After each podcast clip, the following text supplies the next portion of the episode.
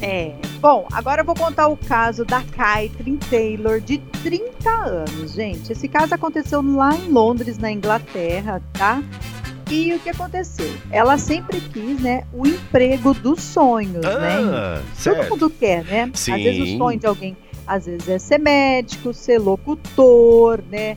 Ser apresentador, cada um com o seu sonho. Então, Kathleen é, teve o, so- o- o trabalho dos sonhos, né? Durante um tempo, só que no decorrer do tempo ela desenvolveu uma série de alergia Ah, em todo o corpo, gente. Gente, Caramba. durante um ano, é, o rosto dela começava a inchar, o corpo dela começava a apresentar algumas manchas e coisas bem assim complexas mesmo. Ela era Caramba. coçava, ficava hematomas bem vermelhos, e tal.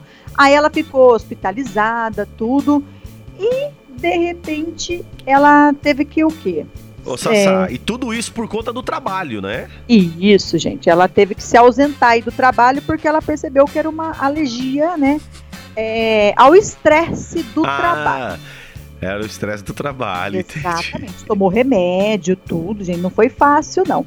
Aí ela falou: vou me ausentar durante um tempo aí, né? Pra ver o que acontece. Aí Certo. o que ela resolveu fazer? O que, que ela resolveu fazer, Ela Sassá? resolveu viajar Ah, que delícia. durante dois anos e meio Nossa. pelo mundo, meu querido. Então ela tinha grana pra caramba, poxa, não precisa nem trabalhar.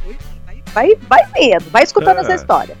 Aí você não sabe. Dura, em- é, ela viajou durante dois anos e meio. Porém, em seis meses, as alergias que ela tinha no decorrente ao trabalho acabou-se. Ah, desapareceram. Desapareceu. Porque o nível de estresse também diminuiu, você concorda? Concordo.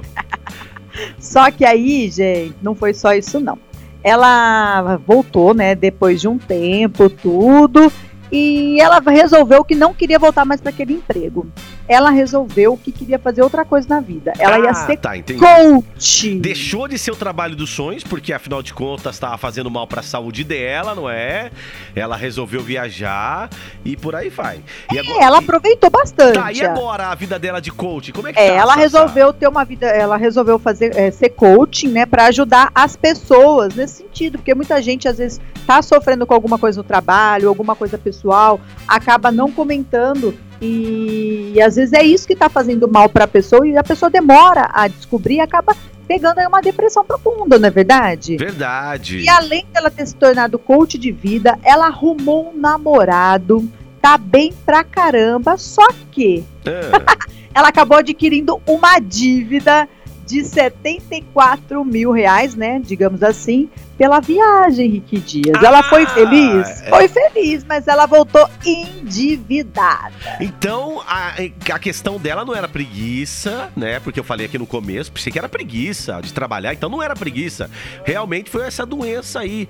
Só que ela ficou com uma dívida. Ô, Sassá, mas dívida dá pra parcelar, né? Então, isso que eu ia falar. A dívida Ah, dela rapaz, é mais ou menos alta, vai, com digamos assim, Tô com 74 alergia de mil. trabalho. Ela aproveitou em dois anos e meio. Tá feliz, tá ajudando as pessoas. Tô Que parcela essa dívida aí e continua sendo feliz, meu filho.